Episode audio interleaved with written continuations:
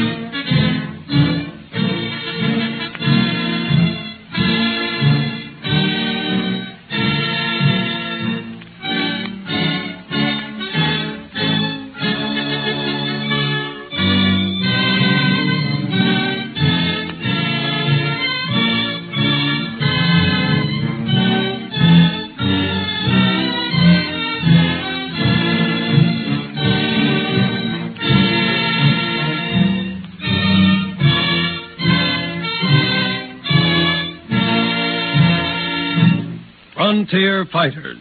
Daring, intrepid sons of courage whose high sense of duty made them lay down their lives that the West might not perish.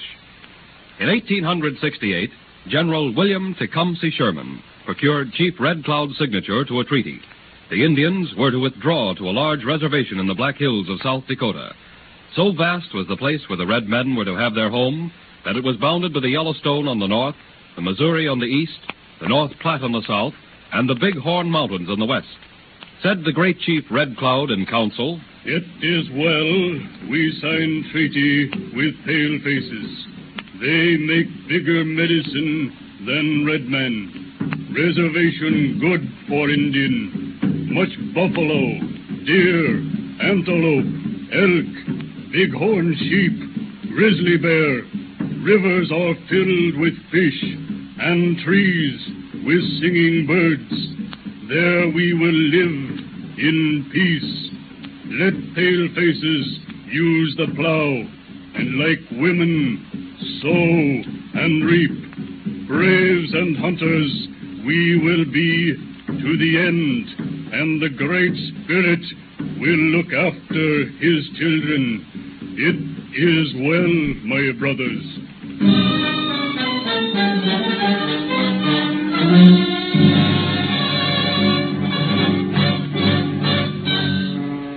Red Cloud spoke with the tongue of peace. But Sitting Bull, Crazy Horse, Rain in the Face, Gall, and Black Moon, all the younger chiefs, in their own council, scoffed at such a plan. Said Sitting Bull, The white man has always been a liar. Today he gives the Indian a reservation. Tomorrow he takes it away from him. Red Cloud is old. The blood in his veins is turned to water. He would huddle close to the campfire with the women and children. He would be a slave and content. But not so with the young man. The brave is a brave. The hunter is a hunter. And he who would take the white man's scalp must wait and watch.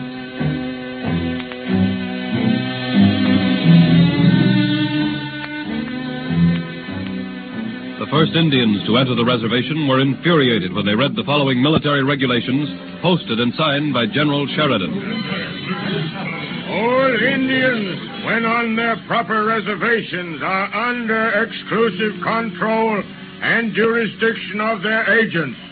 Outside the well defined limits of the reservation, they are under the original and exclusive jurisdiction of the military authority. And as a rule, it will be considered hostile. It is as I said. Now the white man shall snap his fingers, and the Indian must run and do his bidding. We are not free. That is also as I said. But I also say this that the Great Spirit made me, and He did not make me an agency man.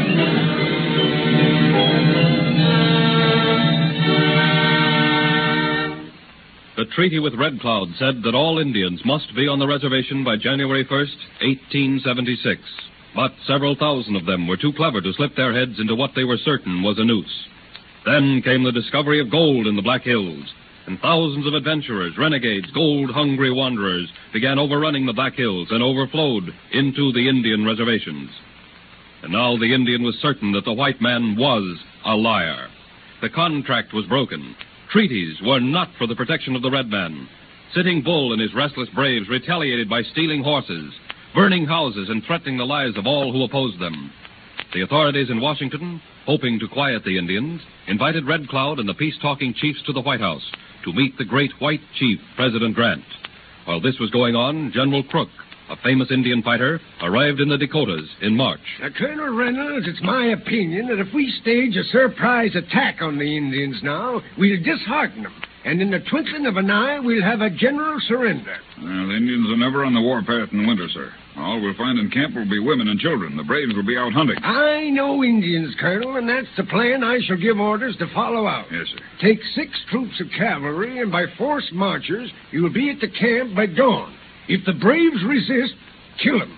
But every teepee in that village must be burned to the ground and their stores demolished. Yes, sir. But if you'll excuse me, I feel this is the wrong thing to do. Colonel, the secret of Indian fighting is match fire with fire. If my orders are followed out to the letter, this is the last we'll ever hear of an Indian uprising in the Dakotas or Montana.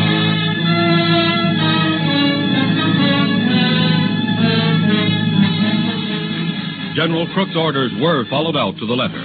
But the Indians, instead of being subdued, became more infuriated, and within a week, open rebellion had broken out. Under the leadership of Sitting Bull, every tribe went on the warpath, and suddenly the tribes were no longer disorganized or scattered, but welded under the masterful leadership of Sitting Bull. All talk of peace ended in Washington, and orders were given by General Sheridan to create the Yellowstone Expedition. A thousand men under General Crook were to advance from Fort Laramie. General Terry, with a similar force, was to march westward, and General Gibbon, with 500 men, was to come down from the northwest. General Custer, with a mounted cavalry of 600 strong, was ordered to investigate a rumor that there was a massing of Indians somewhere up the Rosebud in Montana. Custer ordered his scouts to ride ahead and reconnoiter.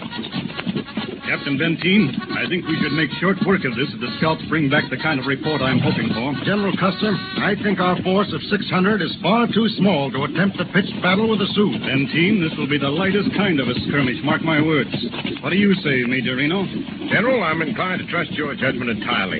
Any man who's won the fame that you have as an Indian fighter. They're uh, not so much afraid of my soldiers, these Indians, as they are of my long yellow hair. Because I've never been even grazed by one of their bullets, they think my yellow hair must be a charm. ah, here come the scouts. We'll soon know what the plan of attack will be. General Custer, I have the honor to report that the enemy has set up their teepees on the west bank of the Little Bighorn. Oh, I could see only one Indian village. Just as I thought. That's all, Sergeant. Yes. Now, to make short work of this, here is the plan. We'll trap the Indians by strategy. My troops will be divided into three divisions. Divide your troops, General. Of course. You, Benteen, will strike for the upper end of the Indian encampment. I'll take five companies and drive straight at the village. Major Reno will operate midway between the two forces. That's the plan of attack. The backbone of the rebellion will be broken, and the Indians will find peace and contentment on their reservation. Your orders shall be carried out, General Custer, to the letter. General, in line of duty, one always obeys the orders of his superior officer. But what if, just by chance, sir, you should meet a force ten times larger than you think? If such a force should be met, Captain, my men and I will do our duty as soldiers and gentlemen of the 7th Cavalry.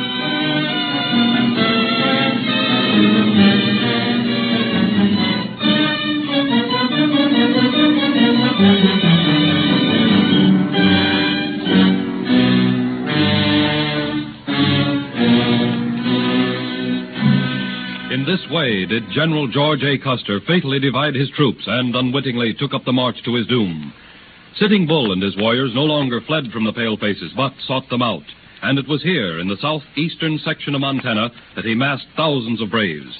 Between the Little Bighorn and the Bighorn, there were swarms of well armed, magnificently disciplined Sioux, Cheyennes, and their allies, decked in feathers, streaked with paint, and thirsting for the blood of their longtime enemy. And down the valley, only a few miles away, rode a thin line of men, clad in buckskin and blue.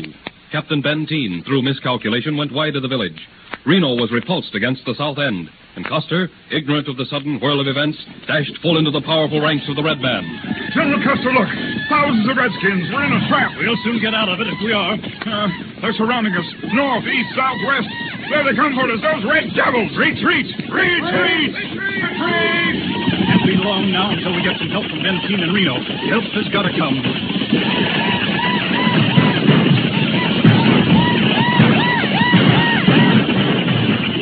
Sergeant, how many men have we lost? Fifty, sir. My brother Tom, my brother-in-law Captain Calhoun, my nephew Autie Reed. Are they all right? General, they're all dead. God rest their souls. We must fight on till help comes. We must fight on. Fight on, men! Fight on! I send a messenger for reinforcements. Don't give an inch. Fight! Fight! They're getting closer, General. How's the ammunition holding up? Going pretty fast, sir. The mules of the ammunition stampeded or were shot. When the fighting began, each man had 50 rounds apiece on them. Help must come. It must. Red devils are picking our men off at long range.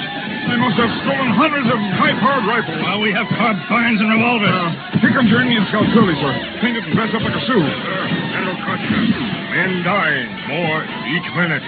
Early not leave until fight or lost.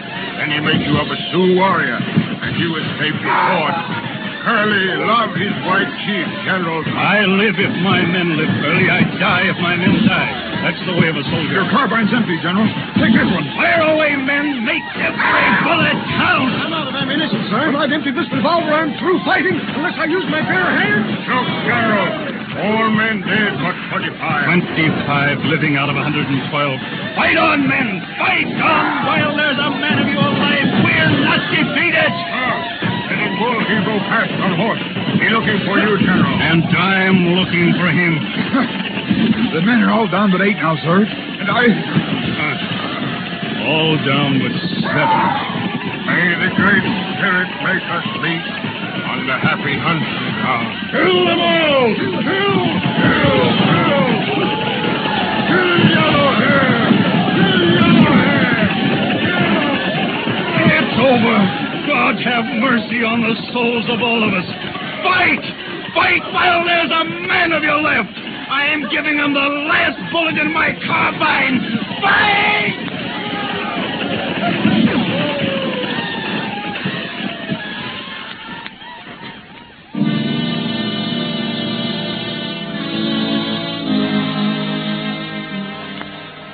Thus died General George A. Custer, fighting to his last bullet and his last breath. He did not fight Indians because he hated them, but in a day when there were frontiers to be guarded and frontiers to be won for civilization and posterity, he did his duty as he saw it. And on the scrolls of time, General George Custer and those ill-fated 112 officers and men will be honored by every man, woman, and child for centuries to come as heroes all, frontier fighters.